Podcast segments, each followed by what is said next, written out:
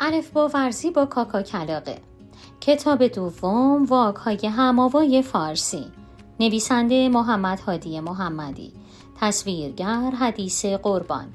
گوینده مرجان رحیمی فرد. ناشر نشر چیستا. دخترای نازنین پسرای مهربون و عزیز.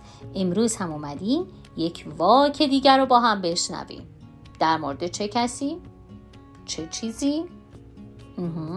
چه واکی؟ به نظرتون چه واکهایی مونده؟ چه چیزهایی رو تا حالا یاد گرفتید؟ بله. آفرین. وای. چه واکهای جالبی رو دیگه شما بلدید. خیلی خوشحالم از این بابت. خیلی خوشحالم از این بابت. بریم که داستانک رو بشنویم. ببینیم واکه امروز ما در چه موردی هست. من ش هستم.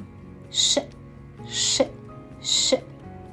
شطور صحرا نورد رنگ تنش همه زرد. راه میره پشت اون مرد. پاش می‌کنه خیلی درد. من شطورم یا مرغ؟ یک روزی شطور مرغ به کاکا کلاقه رسید و گفت راستی تو میدانی که من شطورم یا مرغ؟ چون گاهی خودم فکر می‌کنم شطورم گاهی فکر می‌کنم مرغم. کاکا کلاقه گوشه از دشت نشست و گفت یک بار سنگین از شاتوت داریم. آیا آن را به شهر می‌بری؟ شطور مرغ گفت اگر تو بگویی من مرغم یا شطورم می‌برم. کاکا کلاقه گفت باشد قول می‌دهم بگویم. شطور مرغ بار شاتوت را به شهر برد و برگشت. آنگاه کاکا کلاقه گفت اکنون یک تخم هم برای شام شب من و بچه هایم بگذار تا بگویم شطور است یا مرغ. شطور مرغ یک تخم هم برای کاکا کلاقه گذاشت. کاکا کلاقه گفت هنگامی که بار شاتوت را به شهر بردی شطور بودی و هنگامی که برای من تخم گذاشتی مرغ شدی. شطور مرغ کمی فکر کرد و گفت عجب هوشی داری کاکا جان. آفرین.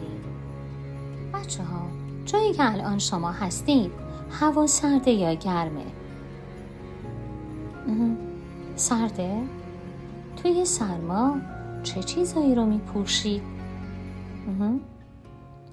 چه وسیلهی دور گردنتون میندازید که واکه ش داره؟ آه شال گردن. خب چه چیزی رو دستتون می‌کنید که باهاش برف بازی کنید؟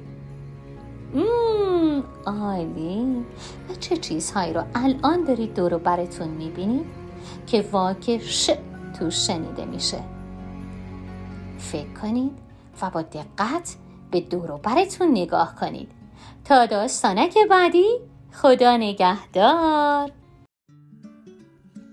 آوای کتابک کاری از مؤسسه پژوهشی تاریخ ادبیات کودکان. آوای کتابک بانگ ترویج است و ترانه بانگ قصه است و افسانه. برای دسترسی به محتوای صوتی آوای کتابک می توانید به کانال تلگرام آوای کتابک و سرویس های پادکستی همچون اپل پادکست، کست باکس و ناملیک مراجعه فرمایید.